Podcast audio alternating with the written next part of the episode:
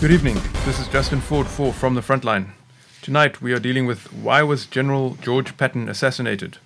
In the studio with me is Dr. Peter Hammond, the founder of Frontline Fellowship, who has been involved in serving persecuted Christians for over 40 years in 38 countries. Dr. Hammond, you have written about the assassination of General George Patton. How did you come to be interested in this subject? Well, December is the anniversary of the death of General Patton. He had the vehicle accident on 9th of December and died on the 21st of December.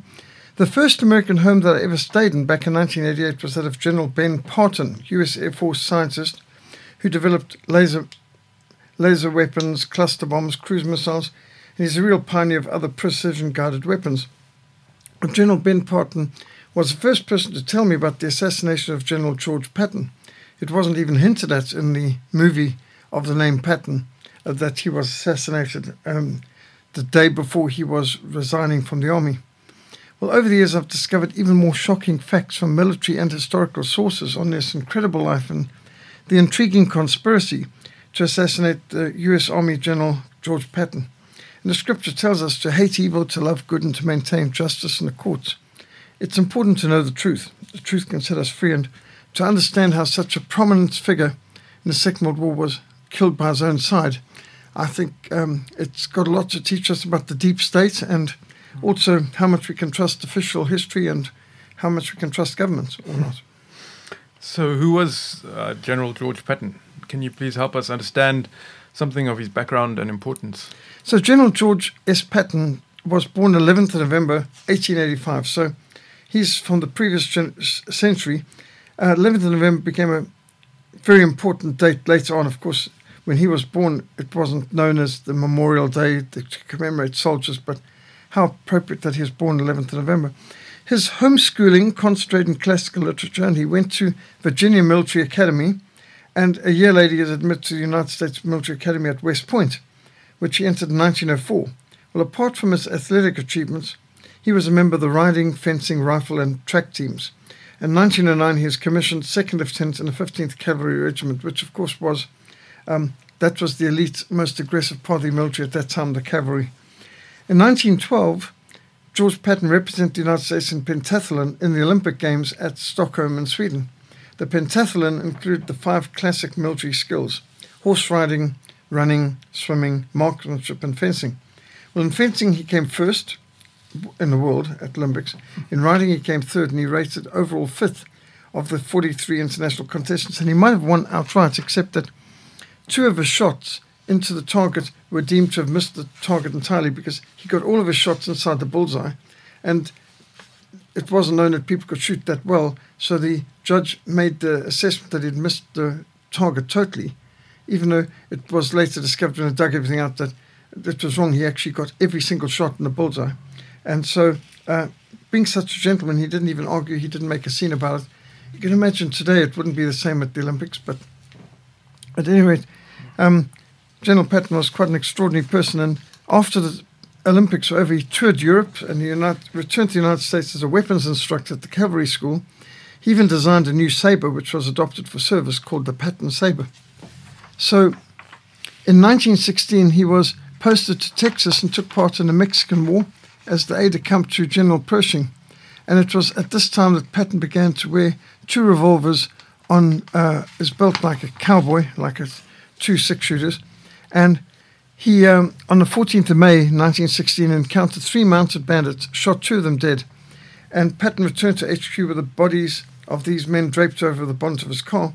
One of the dead bandits turned out to be General Cardenas, the chief of staff of Pancho Villa, uh, who is, of course, the main one they were fighting against in the Mexican War. And May 1917, Patton sailed to France in command of Pershing's headquarters detachment, but he requested a transfer to a combat unit. He didn't want to just be an HQ. And so Patton was assigned by General Pershing to establish the tank corps. Now, America didn't have any tanks at the time, and Lieutenant Patton obtained the first two Renault tanks from the French, learned how to operate them, and trained other Americans in this new martial art. When Patton accepted the posting, he didn't join the tank corps, he was the tank corps. Um, he overcame tremendous logistical complications and uh, now a major, he managed to field 144 Renault tanks in the Battle of Saint-Mihiel, September 1918, which was a very successful operation, whether by good intelligence or by sheer luck, that the Germans were planning a, a staged withdrawal to a better line. They were um, consolidating the line. They had this huge salient or a big bulge in the uh, front line, and so they were going to withdraw from Saint-Mihiel to a new front line that had been entrenched and prepared uh, to be more, uh, call it consolidating their, their line. And the Americans attacked just at the moment the Germans were doing this uh, planned withdrawal, and so they got the impression that they had won a spectacular victory. It was certainly a propaganda victory, although militarily uh, they only gained the ground that the German army was planning to hand over anyway, just to consolidate their front line. But he was wounded in this action and hospitalized for the last days of the war. So between the war years, Patton continued to pioneer tank warfare in the US Army. Interestingly, he used uh, General Erwin Rommel's uh, textbook, uh, The Infantry Tactics, as a, a, major textbook, and he kept it by his bedside for nighttime reading throughout the rest of his life. He always had Rommel's book there. He said Erwin Rommel is the gold standard. Hmm. Can uh, General George Patton uh, was plainly an extraordinary and uh, very successful military leader. Why would anyone want to assassinate such a great general? Did he attract controversy? Well, yes. Uh, general Patton was recognized as the most ferocious and effective combat general on the Allied side, known as the man who never lost a battle, and he's about the only US commander who could say that he'd never lost a battle. The hero of North Africa and of Sicily, Patton was temporarily relieved of command for slapping two uninjured privates convalescing in a military hospital. So, after distinguishing himself in North Africa, he engaged in a contest against his arch rival, British General Bernard Law Montgomery, who was my father's officer commanding. My dad was an Eighth Army, so uh, Montgomery was his officer commanding in North, North African Eighth Army. But uh, Patton and Montgomery hated one another and they were continually competing and trying a one upmanship against one another. In the race across Sicily, to be the first to take Messina, Patton took very dangerous tactical chances. He pushed his men to the limit, and visiting a field hospital in the crags of Sicily's central highlands, he went from stretcher to stretcher, encouraging the wounded men being treated, sometimes awarding Purple Hearts medals. And he then encountered a private Charles Kuhl, who was sitting, evidently uninjured, on a stool. Why are you here? the general demanded. I guess I can't take it, sir. Well, the general was furious. You coward, and he bellowed, Leave this tent at once. And as Kuhl remained motionless and unresponsive, the general slapped him across the face with his gloves. He then lifted the man off the stool by the collar of his uniform, shoved him towards the exit, and gave him a kick in the rear. You hear me, you yellow bastard, you're going to the front. Well, in his journal, Patton wrote, If men shirk their duties, they should be tried for cowardice and shot. Mean, of course, he came from a previous century and different generation outlook. Two days later, the general wrote a memo to each of his commanders ordering them not to allow men suffering from so called combat fatigue or shell shock, which is a psychological disorder not really understood or recognized as legitimate back at that time, to be fair. Um, now we know that post traumatic stress syndrome is real, but um, back at that stage, they looked at it as just sheer cowardice. So uh, he said, You must make sure nobody having combat fatigue receives medical care. Such men are cowards. They bring disgrace to their comrades whom they heartlessly leave to endure the dangers of battle, while they themselves are in hospital as a means of escape. You will see to it that these cases are not sent to the hospital. Well, a few days later, 10th of August 1943, Patton encountered a 21 year old Private Paul Bennett, who was shaking from convulsions and in tears, but also evidently uninjured, in a field hospital. It's my nerves, sir. I just can't stand the shelling anymore. And Patton roared, Your nerves? Hell, you're just a goddamn coward. And as Bennett began sobbing, the general slapped him. Shut up! I won't have these brave men here who've been shot see a yellow bastard here crying. And as the general hit him again, Bennett's helmet fell to the floor. You're a disgrace to the army, and you're going right back to the front now. You ought to be lined up against a wall and shot. In fact, I ought to shoot you right now. And Patton pulled out his ivory handled revolver from his holster with his right hand while he backhanded Bennett across the face with his left hand. And the medical staff had to rush in, intervene, and usher the private out of the tent for his own safety.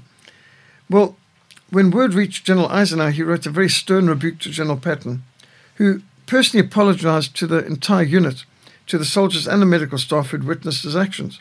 As he explained, he hadn't intended to humiliate him or traumatize anyone. He was trying to inspire the men to a higher standard, and um, he did believe that um, it's shirking to have uninjured men in the medical tent. He's not only taking up space, but he's uh, abandoning his duties and leaving other people to it. So he but he apologized that what he did was unbecoming of an officer and not appropriate, and he is very sorry to have done that, and uh, apologized specifically to medical staff who witnessed. Well, a media campaign in America led to such public outcry that the US Congress called for Patton's immediately dismissal, court martialed to be kicked out of the army. Despite his tremendous achievements on the battlefield, the US Army was humiliatingly defeated by the Africa Korps in its first engagement at Kasserine Pass, and uh, Patton was called on to salvage US Army when it was actually in, in such a sad state of defeat and retreat. And he had never lost. He was their best combat commander that they had. I mean, as he said um, uh, after one battle, he said, "I read Rommel's book," you know, and I said, yeah, "How did you win?" He's learning from the gold standard, and um, now they want to imagine that they want to kick out their best general because he slapped two malingerers, and uh, Patton wrote, "It's sad and shocking to think that victory and the lives of thousands of men are pawns in the writings of a group of unprincipled reporters and weak-kneed congressmen, but so it is." Well, evidently there were many in the media and Hollywood and in Congress who did not like him, but who would have had the means and the inclination or the motivation to actually assassinate the general. Well, then we've got to introduce you to Wild Bill Donovan and OSS. American President Franklin Delano Roosevelt, who remember was very leftist and had lots of communist support, and his wife, uh, Eleanor Roosevelt, was a card carrying communist. He turned to one of his classmates from Columbia Law School, also a communist, Wild Bill Donovan, to establish the Office of Strategic Services, the OSS. This became the precursor to the CIA. So the Central Intelligence Agency was founded after the Second World War, and basically the Office of Strategic Services, OSS, was really the forerunner. Now, the OSS did the dirty work of assassinations and they operated entirely on FDR's instructions. FDR was inspired by Winston Churchill's SOE, the Special Operations Executive, which was the School of Ungentlemanly Warfare which was totally based on the IRA, the Irish Republican Army terrorist tactics. And um, uh, the founder of OSS even said, we, we based its whole operations on the IRA, which was the world's first terrorist organization in some ways. So um, OSS was to do assassinations, sabotage, and do behind enemy lines dirty work. And Donovan ensured that Broz Tito, who was a hardcore communist and his red partisans in Yugoslavia, who were waging guerrilla warfare throughout Yugoslavia, ensured that the communists received lavish quantities of American tanks and trucks and jeeps, hundreds of tons of armaments and ammunition, landmines, heavy machine guns, the best of the best. And this undercover battle, led by Donovan and OSS, ensured that all of Eastern Europe fell into the hands of the Soviet Union because they would ignore uh, the nationalists who were fighting. They wouldn't help them, they would only help the communist partisans. And so uh, it was well put by General Walter Bedell Smith, uh, writing to Winston Churchill that Donovan is out of control with a predilection for political intrigue. Well, Donovan didn't have to report to the Chief of Staff or to the military, he only reported to the President of the United States. And FDR authorized Donovan to set up the Central Intelligence Agency after, uh, after the war was over.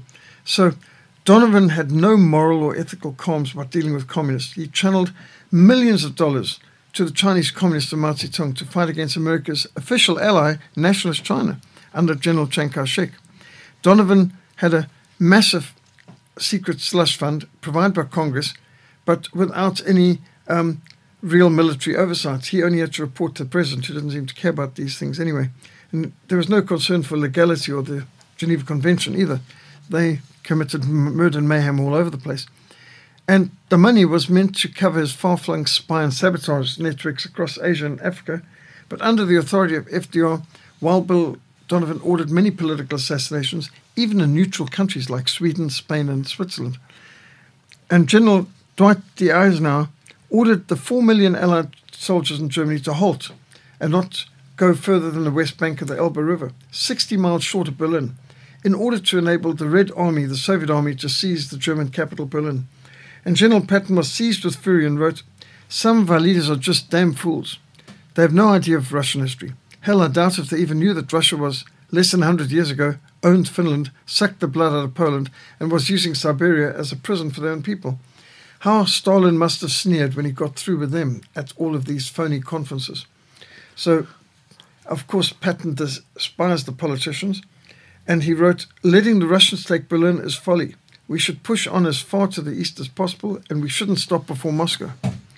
And the Soviets maintained a stranglehold on Eastern Europe for 45 years because of the Allied treachery. Millions of civilian refugees fleeing towards American lines were turned back at bayonet point. People fleeing the Red Army were wanting, expecting, well, Americans will treat us better. The Americans greet them at the border there with bayonets and forced them back into the hands of the Soviets, where the women were raped and the men were brutalized, and millions of the men ended up as slave laborers in the Soviet concentration camps in the Gulag Archipelago and the Arctic hellholes of Siberia. So that's how freedom was betrayed, and Patton saw this and he spoke about it and he spoke against it.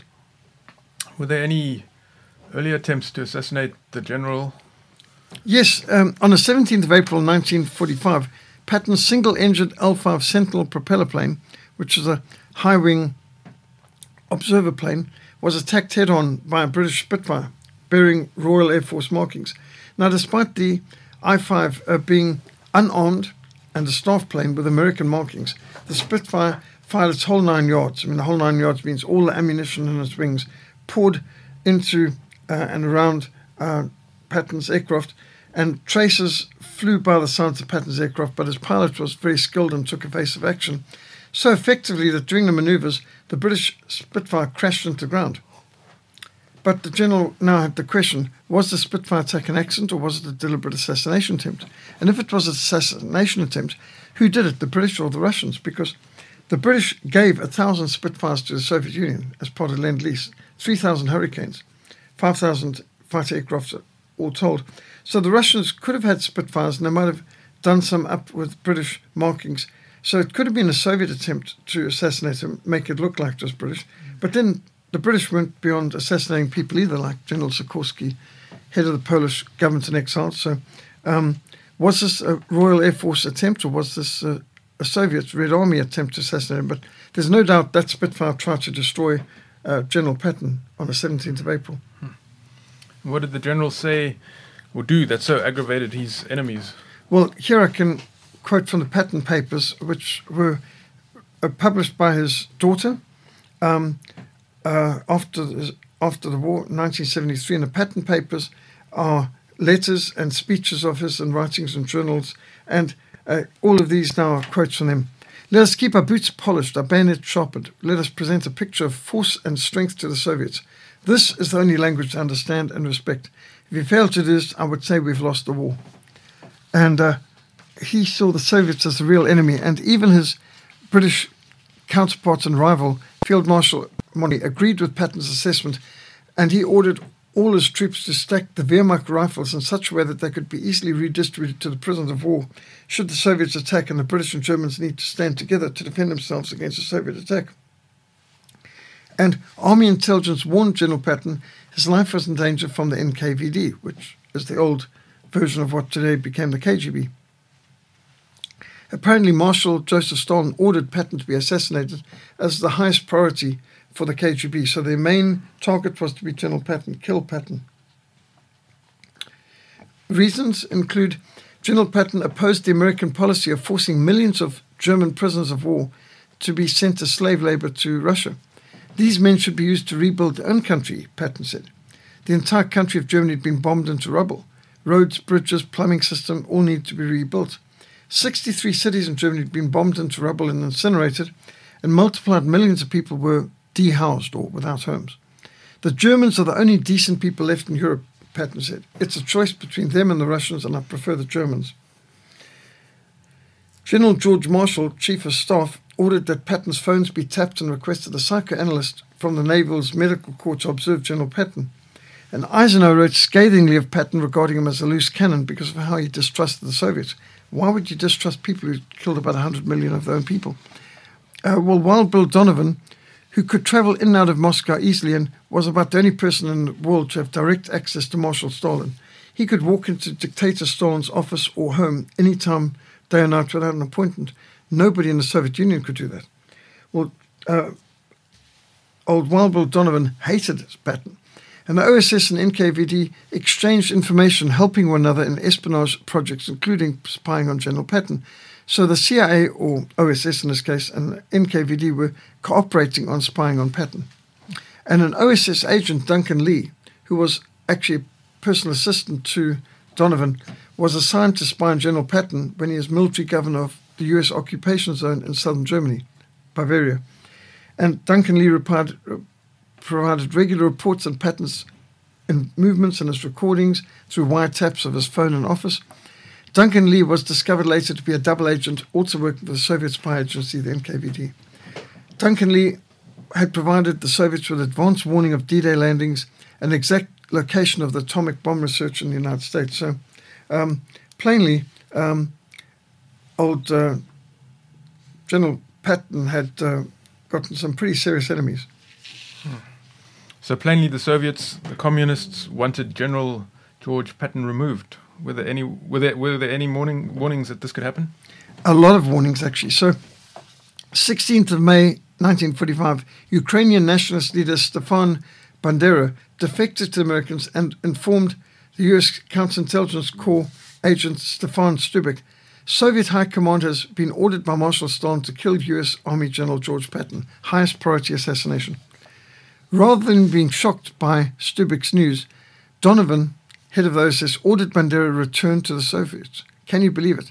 And of course, the Soviets murdered uh, Stefan Bandera, the man who had warned of the attempts on General Patton's life. And to this day, the Ukrainians remember Stefan Bandera as a, a martyr to the cause and absolutely shocking uh, that the Americans could take a man who defected, give them good information, and betray him to the very people who ensured that he died in torturous ways. Then there was the Ukrainian diplomat, Professor Roman Smal-Stocky, who said the NKVD will soon attempt to kill General George Patton. Stalin wants him dead and Professor Smal-Stocky was expelled by the Americans from Germany and betrayed back into the hands of the NKVD in Russia, where he was killed, torturously, of course. Then there was Ukrainian General Pavlov Shundak, who informed the same special agent Stubik of Army Intelligence that he had vital intelligence. Please tell General Patton to be on guard. He is at the top of the NKVD list to be killed. Well, the Americans also betrayed General uh, Shundruk into the hands of the NKVD, and he was tortured and killed. Why was um, General George Patton considered such a threat? He knew too much, just for starters.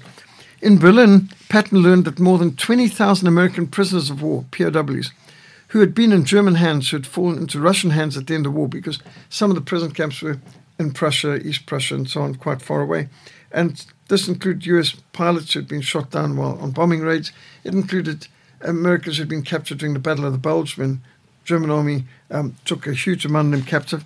So um, the Russians took many of these camps in the east, um, which include American prisoners. And these prisoners were officially allies. So you would have thought, yeah, the Russians liberated and they'd be going home soon, right? No, not at all. So the Russians held these men like hostages and uh, used them as leverage in their negotiations with the Allies to ensure that all Russians, Ukrainians, other East Europeans, and Western Europe be forced across the border into Soviet hands. This was not just Russians who had fought alongside the Germans and fighting against Soviets or Ukrainians. This included women and children, their wives and children, including refugees who had fled from Russia in 1917 to escape the Bolshevik Revolution, whose children had been born in Western Europe who had never even lived in Russia. They all had to be forced at bayonet point across the border into the hands of the Soviets. And the Russians denied the Americans and the British access to prisoner of war camps where their own men were being held, and they encouraged the Allied governments to suppress this information that their men were being held hostage by the Ally Marshal Stalin. People wouldn't have thought much of the Ally if they knew that they were actually keeping the people imprisoned. Well, three million Russians, Ukrainians, and other East Europeans were betrayed in the hands of the Soviets. And uh, at the end of it, Soviets decided to keep the American prisoners of war anyway. So they were completely betrayed. Uh, I met Captain Red McDaniels of the uh, American Defense Institute, uh, who had a hand also in a book, Kiss the Boys Goodbye, which documented that the missing in action prisoners of war betrayed didn't start with Vietnam. America betrayed something like 17,000 prisoners of war who were uh, captured by the Soviets during uh, the First World War. And They were held by the Bolsheviks. Uh, they kept them, and the Americans never got them back, and those guys just all died out in the um, hellholes of, of uh, the gulags in Siberia. Well, at the end of the Second World War, there were over 20,000 American prisoners of war who uh, were all abandoned by the US. And I know one escaped and wrote the book. I was a, I was a prisoner in Soviet Russia. um, uh, Thomas Noble, and uh, that book actually had a foreword by Billy Graham, interestingly enough, and uh, but most were were never released. Only one that I know of escaped, and so after the Korean War, there were 2,500 American prisoners of war that were betrayed and left uh, to rot in China. And so it carries on. So the US government's got a history of betraying their own soldiers. And uh, in this case, also betrayed the Allies. They betrayed millions of Russian, Ukrainian men, women, and children in freedom. Here, the war's meant to be fought for freedom and justice and democracy and Christian civilization, all that. And here they handed these people over to the worst mass murdering anti Christian thugs in history, the Soviet NKVD, who murdered most of them, and uh, the rest died of overwork and starvation in the gulags as slave laborers for Stalin. So that obviously General Patton knew about and started to speak about Operation Keelhaul, which was very treacherous. And if Americans back home knew that their own prisoners of war had been betrayed and were uh, abandoned into the hands of Stalin and they were suffering worse than anyone could ever imagine, that wouldn't have helped. So Patton knew about this. Patton then publicly insulted the general of the Soviet Marshal Zhukov, who was the hero of the Soviet Union. Zhukov had, uh, for example, been the one running the battle for Berlin when millions of Red Army fell on Berlin and raped, looted, murdered their way across. And uh, horrific atrocities done, but Zhukov was considered a hero of the Soviet Union, even though he had given the order that the Soviet uh, soldiers were to rape the German women and things like this when they took Berlin. Well, uh, you can go to Berlin today, and they've got the uh, the monument to the unknown Russian soldier, and uh, the Germans still call it uh, the monument to the unknown Ra- Russian rapist. Uh, the unknown rapist is, is the name of the monument to most of the people here. Um, and well, Patton insulted Marshal Zhukov, and uh, publicly stated that the Russians were the real enemy. And Patton became convinced that the only way he could speak freely about these things was to resign from the military, not just to retire. He wanted to resign so he could go home and say what he has to say. So Patton said, My battlefield is changing. I'm still a warrior, but now the podium and the pen will be my main weapon. To expose the treachery of the US government, he said, I'm going to launch a new front against the real sons of bitches, SOBs, um, the real enemy in Washington, D.C., and, uh, and the danger of their so called Soviet allies. Now, General Patton at this stage had, three, had the Third Army under him. That's half a million men, the largest US fighting force in history. And Patton was convinced he could have freed all of Eastern Europe if Eisenhower had not halted his supplies and cut off his fuel. In fact, he had liberated part of Czechoslovakia, and Eisenhower ordered him to withdraw because Czechoslovakia was meant to be in the hands of the Soviets. So Patton is going in, having people welcoming them, hugging them, throwing flowers on their tanks, and thank you for liberating us, only to have to, have, sorry, um, uh, FDR and Churchill decide you have, you belong to Stalin. Sorry to liberate you. That was a mistake. We've got to go back.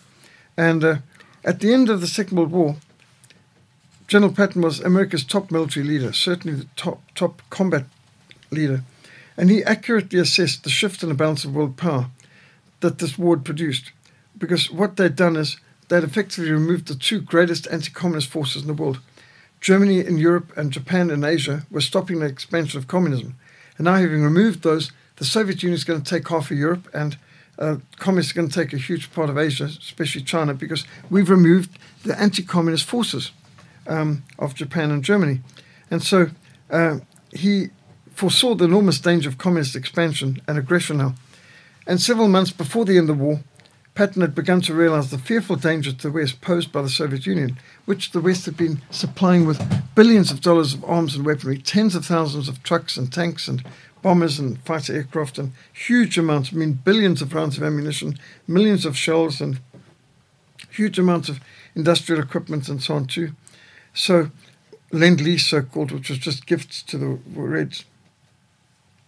Britain had to pay for the weapons that America sold them but the Soviet Union got everything free. And uh, so we've built up this enemy, we've saved the Soviet Union, and now we are betraying a huge amount of Western Europe into the hands of the Soviets, and of course all of Central and Eastern Europe too. He bitterly disagreed with the orders that had been given to hold back his army and to wait for the Red Army to occupy huge sections of Germany, Czechoslovakia, Romania, Hungary, Bulgaria, and Yugoslavia all of which the Americans could have easily taken, he said. And General Patton, was probably alone amongst American leaders who was warning America should act immediately, while his supremacy was unchallengeable, while she had the weaponry and the manpower and the weapons on the ground, the tanks. Now we should end the danger of Soviet communism immediately, which of course what the Germans were doing with Operation Barbarossa, finishing off the Soviets. And America had now saved the Soviet Union, but it wasn't too late to get rid of the Soviet Union now. And so interesting that his warning went unheeded and he he's quickly silenced by convenient accident which took his life. So, 78 years ago, in the terrible summer of 1945, the US Army had just completed the destruction of Germany. They'd set up an army government, a government of military occupation amidst the ruins to rule the starving Germans and to deal out victor's justice to the vanquished. General Patton, commander of the Third Army, military governor of the greater portion of southern Germany, Bavaria, um, he is starting to point out the fact that, in fact, uh, the Soviet Union is the main enemy. And uh, he now had gotten to know the Germans and the Soviet Union, which meant to be America's gallant allies. And he said his whole attitude changed as he saw the true situation. And in letters to his family, friends, m- military colleagues, government officials, he expressed his new understanding as apprehensions for the future. And these letters and speeches were published by organizing of his daughters, 1974. The Houghton Mifflin Company published them under the title of Patton Papers, which I'm quoting from now. So um, he um, expressed to the US uh, Secretary of War, Robert Patterson, uh, let us keep our boots polished, our bayonet sharpened, uh, and present a picture of force and strength of the Red Army. That is the only language they understand and respect. And Patterson responded, Oh, George, you've been so close to this thing for so long, you've lost sight of the big picture. And Patton said, I do understand the situation. The Soviet supply system is inadequate to the kind of action I could put them to. They have chickens in a coop and they have cattle on a hoof. That is their supply line. They could probably maintain themselves in the type of fighting I could give them for five days. After that, it would make no difference how many million men they had. If you wanted Moscow, I could give it to you. They lived on the hoof and the land coming down. There's insufficient left for them to maintain themselves going back. Let's not give them time to rebuild their supplies. If we do, then we will have had victory over the Germans and disarmed them, but we will have failed in the liberation of Europe. We have lost the war. And so Patton's urgent prophetic advice went unheeded by the Secretary of War, Patterson, and the other politicians only um, served to give warning about Patton's feelings to the alien conspirators behind the scenes in New York, Washington, London, and Moscow. The more he saw the Soviets, the stronger Patton's conviction grew that the proper course of action is to stifle communism here and now, while opportunity existed. And so later in May 1945, he attended several meetings with Red Army officers and evaluated them carefully, and he wrote, I've never seen in any army at any time, including the German Imperial Army of 1912, as severe a discipline as exists in the Russian army. Thus, officers, with few exceptions, give the appearance of recently civilized Mongolian bandits. And his aide, General Hobart Gay, noted everything the Soviets did impressed one with the idea of virility and cruelty. And Patton said the Americans can defeat the Soviets, but maybe not later. Can defeat them now, not later. And so he wrote, In my opinion, the American army as it now exists could beat the Russians with the greatest of ease. Because while the Russians have good infantry, they're lacking in artillery, air, tanks, and the knowledge of the use of these combined arms, whereas we excel in all three. If it is necessary to fight the Russians, the sooner we do it, the better. From now on, we're going to only get weaker and they're going to get stronger. If we have to fight them, now's the time. Now, he noticed the Soviet danger, and he urged a course of action which could have freed all of Eastern Europe from communist oppression, with the expenditure of far less American lives and blood than they spilled later in Korea and Vietnam. And if they'd fought then, at the end of the war in 1945, they would have prevented the need for any of those later wars like Korea, Vietnam, or we could talk about Rhodesia, Nicaragua, Afghanistan, and so many others too. Patton also start to reevaluate the nature of the people for whom the Second World War had apparently been fought. Uh, the Jews swarming over Europe immediately after the war, mostly from Poland and Russia, Patton found their personal habits shockingly uncivilized. He is disgusted by their behavior in the camps for displaced persons, or DPs, which Americans built for them. He is disgusted by the way they behaved when they were housed in German homes and hospitals. He said these people do not understand toilets. They refuse to use them except as repositories for tin cans, garbage, and refuse. They decline, where practical, to use latrines. They prefer to leave, relieve themselves on the floor. And so he said uh, that the Jews were untrustworthy, hardly deserving all the official concern of the American government. And, and he also wrote that uh, this virus, started by Morgenthau and Baruch, is a Semitic revenge against all Germans. Harrison, a U.S. State Department official, and associates say they feel German civilians should be removed from their homes for the purpose of housing displaced persons. This is an error. First, we are punishing individuals uh, here, and that goes against due process of law and an Anglo Saxon conscience to remove a person from the house. He who justifies the wicked and he who just condemns the just, both of them alike are an abomination to the Lord. So, one of the strongest factors in transforming General Patton's thinking of the conquered people was the behavior of the America's controlled news media towards him. At a press conference in Regensburg after Germany's surrender, Patton was asked if he planned to treat the captured SS troops differently from other German prisoners of war. And he said, No, SS means no more in Germany than being a Democrat in America. There's no reason for trying someone who's drafted this outfit. In fact, the SS was more like an international army. It, was, it had volunteers, tens of thousands of volunteers from France and from Spain and from Norway and Sweden and even Switzerland and Belgium, lots of, even Ukrainians. There was a half a million volunteers from all over Europe. It was a true pan European army. Volunteers who had come together to help fight in a crusade against Bolshevism, Operation Barbarossa. So to treat the SS like they were some kind of criminals when they'd proven to be some of the finest, most dedicated and effective soldiers. When you just think of people like uh, General uh, Leon Degrelle uh, from Belgium, who was a volunteer, fought in Eastern Front. His book, The Eastern Front, explains the motivations of these people to fight communism and to protect Europe from the Soviet Union, and uh, to treat these people like war criminals when many of them were just uh, decent, um, courageous soldiers is completely unfair. And so, General Patton refusing to penalize SS troops or treat them differently from any other prisoner of war was hated even more by the media.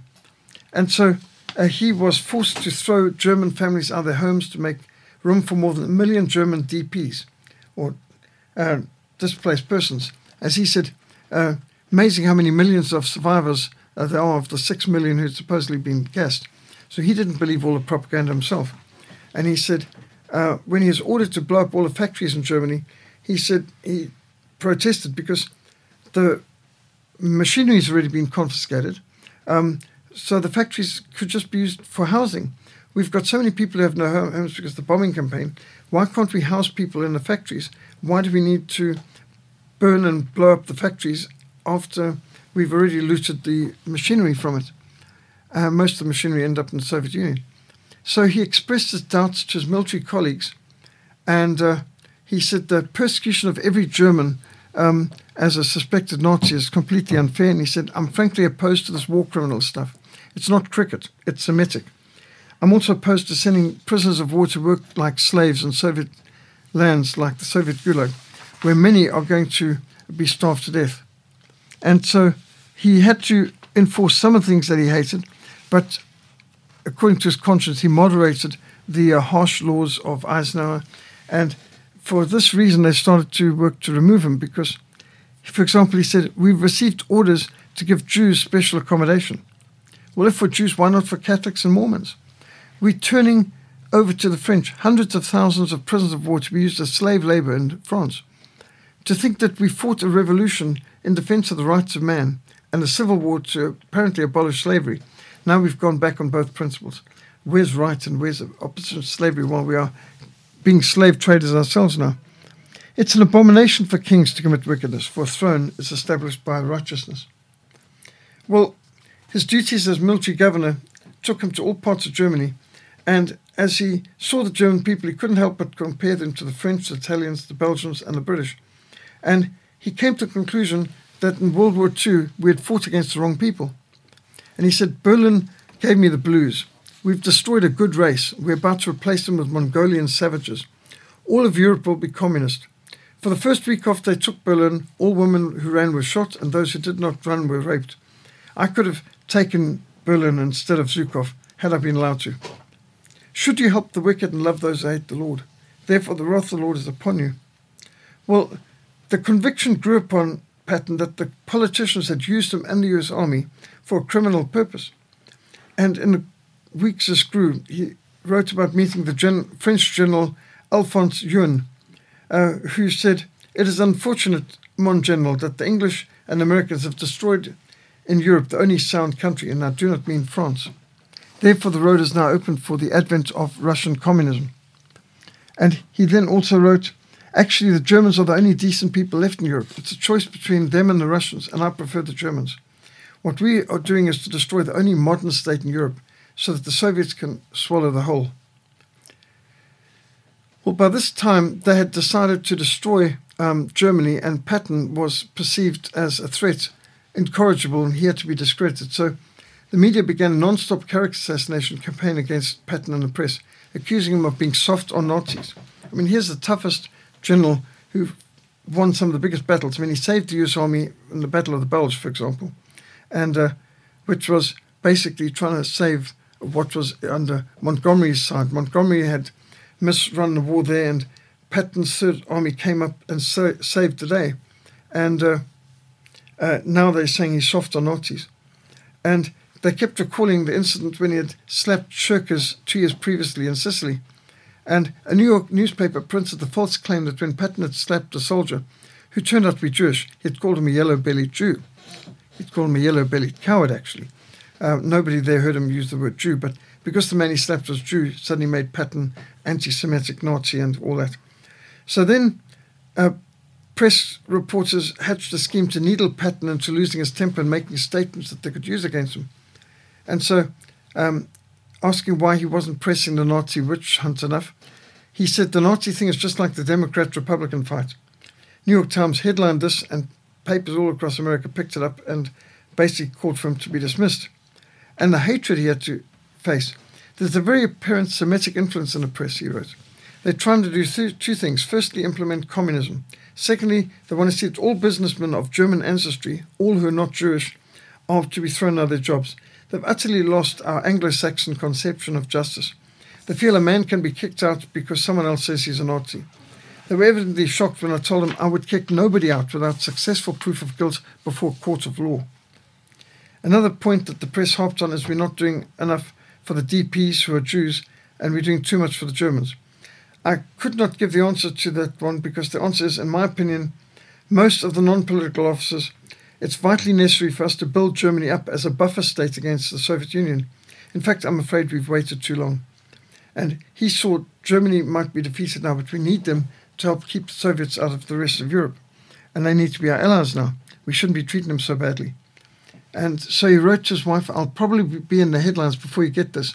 The press is trying to quote me as being more interested in restoring order to Germany than in catching Nazis.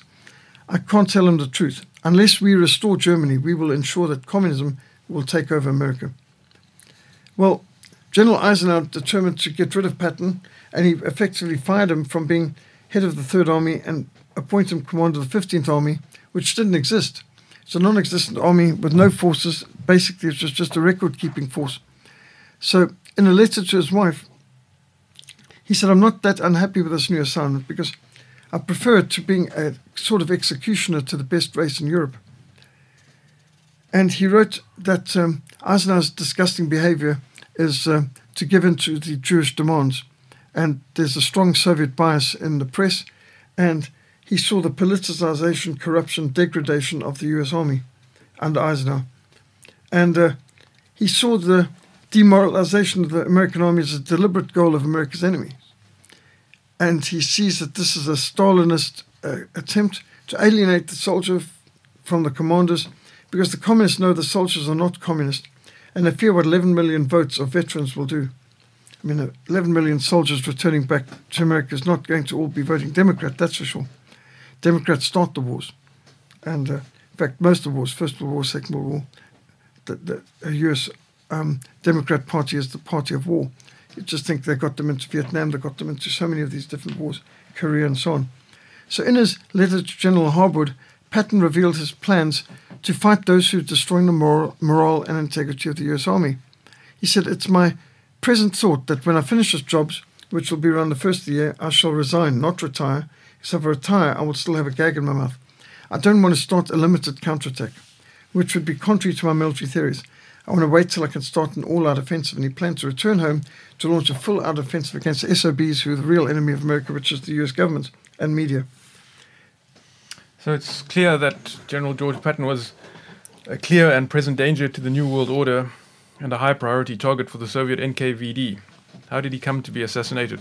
So on the 9th of December 1945, uh, the day before he is retiring from the army, um, a two and a half ton GMC army truck, which had been parked facing the direction General Carr was traveling, suddenly roared into life and violently collided with the general's car. It suddenly, inexplicably, careered directly across into the opposite lane and ploughed into Patton's vehicle. An action of the truck driver seemed designed to intentionally injure or kill the general. There was no road that he could be turning into, and the driver of the truck and his two passengers quickly vanished. No criminal charges were ever filed, no accountability was recorded. The official accident reports went missing, the key witnesses went missing. And despite General Patton's rank and fame as America's most audacious, successful combat veteran, there's no formal inquest. All official reports on the incident vanished. The military policeman who first arrived on the scene of the car accident, Lieutenant Peter Babalas, treated the incident as a fender bender. And although Patton's driver testified that the truck driver and his passengers were drunk, Sergeant Robert Thompson's, Thompson's blood levels were never tested. He's never charged with driving under influence of alcohol. In fact, his illegal possession of a signals company truck went unquestioned, despite the fact he is 60 miles north of his duty station and he had no reason for being in Mannheim. Thompson's drunkenness, negligence, and larceny went unquestioned. Numerous investigators and authors have attempted to find the official accident reports, unsuccessfully. Sergeant Robert Thompson and his two friends, who were responsible for plowing their truck into Patton's car, were flown to England by Army intelligence. However, just four days after the collision, Thompson mysteriously reappeared in Germany, where he spoke to an American journalist, claiming he was alone in the truck when it struck Patton's vehicle. Although the general and uh, General Gay, Herbert Gay, and Private Horace Woodring swear there were two other people in the truck with Thompson. Now, Private Horace Woodring, the 19 year old son of a dairy farmer in Kentucky, grew up racing cars and flying stunt planes, and Patton spoke highly of him as his trusted driver. Woodring was driving at 20 miles an hour when Robert Thompson swerved the military truck hard to the left and plowed directly into the path of Patton's Cadillac. There's no turning or in the road in that direction. Uh, and so he didn't signal before he turned. He didn't attempt to brake. His action seemed deliberate. Woodring said, I was no more than 20 feet from the truck when he began to turn. And he accelerated directly into Cadillac. General Patton was flung from the back seat and his head slammed against the steel partition behind Woodring's driver's compartment. His nose broke and he felt a sharp pain in the back of his neck. No sensation in his lower body and he instantly, the general realized he was paralyzed. Now, he was the only person injured in that collision, and uh, we'll find out why just now. So this is 9th of December, 1945 at 11.45 a.m., and he arrived in the U.S. Army 130th Hospital at 12.43 p.m., so almost an hour later. No medical staff was waiting at the hospital to rush him into surgery, and the specialists, there were no specialists assembled to deal with this life-threatening injury.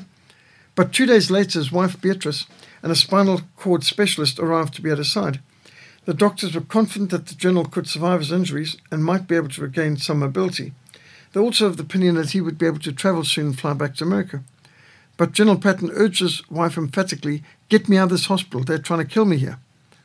However, he didn't recover, and on 21st of December, his body was wheeled into a morgue in the basement, and it was announced to the journalists who had come to the military hospital General George Patton had died. There was no autopsy, and although Beatrice wanted him buried at West Point, the army insisted that he be buried at the American Military Cemetery in Luxembourg. Neither General Dwight Eisenhower nor President Harry Truman attended the military funeral for the most famous, successful combat general of the Second World War on the American side, General George Patton. Now, General Patton had many high ranking enemies in Moscow, Berlin, London, Washington, D.C. He had a determination to speak the truth, and he made many powerful men squirm, not only during the war, but even more so after the war. His public statements praising the German army for their matchless skill as fighting men, while criticizing the Soviet Union as the real enemy of freedom, led some to see Patton as a threat to the New World Order. While they promised him liberty, they themselves are slaves of corruption. From the beginning, many people did not believe uh, that Patton's death was accidental. He'd already survived several remarkable accidents, and many people remembered when his personal aircraft had almost been shot down by a British Spitfire. And Sergeant Robert Thompson's military records were burned in 1973 when a fire swept through the entire National Personnel Record Center in St. Louis, Missouri, destroying 18 million official military personnel files. Lieutenant Babalas' uh, record report also vanished. A 1953 request for a copy of the report received an official response of report, report of investigation not on file. Casualty branch had no papers on file regarding accident. There's no information of the accident in the file of the aide of General Patton, uh, General Hogarth Gay, in his personnel file. And uh, despite all of this, you can just see absolute uh, cover up on, on every level. The report by General George Keyes, the commander of the 7th Army, went missing. The only report that remained in circulation was a document allegedly written by the driver um, in 1951.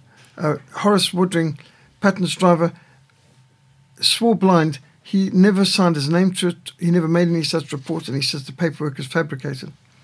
It's also been proven that the vehicle on display at the Patton Museum in Fort Knox, Kentucky, is not the vehicle in which General Patton was driving that day. Even the serial number's been filed off. And that's a lot of trouble to go to, the fraud. Yeah, this is all very suspicious. Who had the power to order such cover ups and destruction of evidence um, to such an extent? And has anyone ever come forward to confess or blow the whistle on who was behind the assassination order? Yes, well, only the US government could have done cover ups on this level. You know, while the NKVD might have done the assassination, the cover ups have definitely been done by the US government. And it's done over many generations now. Now, in 1979, an OSS agent, Major Douglas Bazata, at a public meeting in Washington, D.C., with hundreds of JEDBAs, that's OSS veterans from the Second World War, gathered, he asserted publicly that he had fired a low velocity projectile on the back of the general's neck, not uh, sharp enough to break the skin, but hard enough to crack his uh, spine. And uh, he had seen that the window had been um, wedged down and couldn't be uh, closed, so that he could shoot straight through the open window when the when a vehicle crashed, and he of course arranged for Thompson to crash the truck in to stop the vehicle at that spot. And uh, when Patton failed to die and was showing signs of recovery, they organized for him to be murdered in, his, in the hospital by a Soviet NKVD agents who were allowed in, who used um, an injection to uh, to stop his heart, basically. So Bazata swore that Wild Bill Donovan, the head of the Office of Secret Service, paid him $10,000 another $800 in expenses for his role in Patton's death. And now, Douglas Bazata, who's a major, who left the army as a major in 1947, was awarded the Distinguished Service Cross, four Purple Hearts, and Francis Croix de Guerre with two palms. He later worked for the U.S. government as Special Assistant to the Secretary of the Navy, and uh, he was praised by William Colby, one time head of Central Intelligence Agency, in his book honorable men as one of the finest CIA operatives.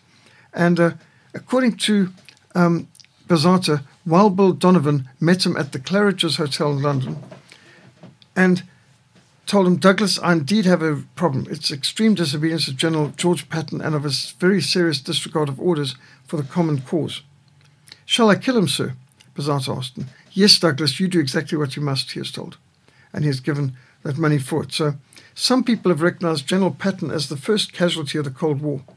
And uh, Patton's insights and convictions were considered such a threat to the New World Order that they, they had to terminate him with extreme prejudice. Where can listeners learn more about the life and legacy of General George Patton and the intrigues around his assassination?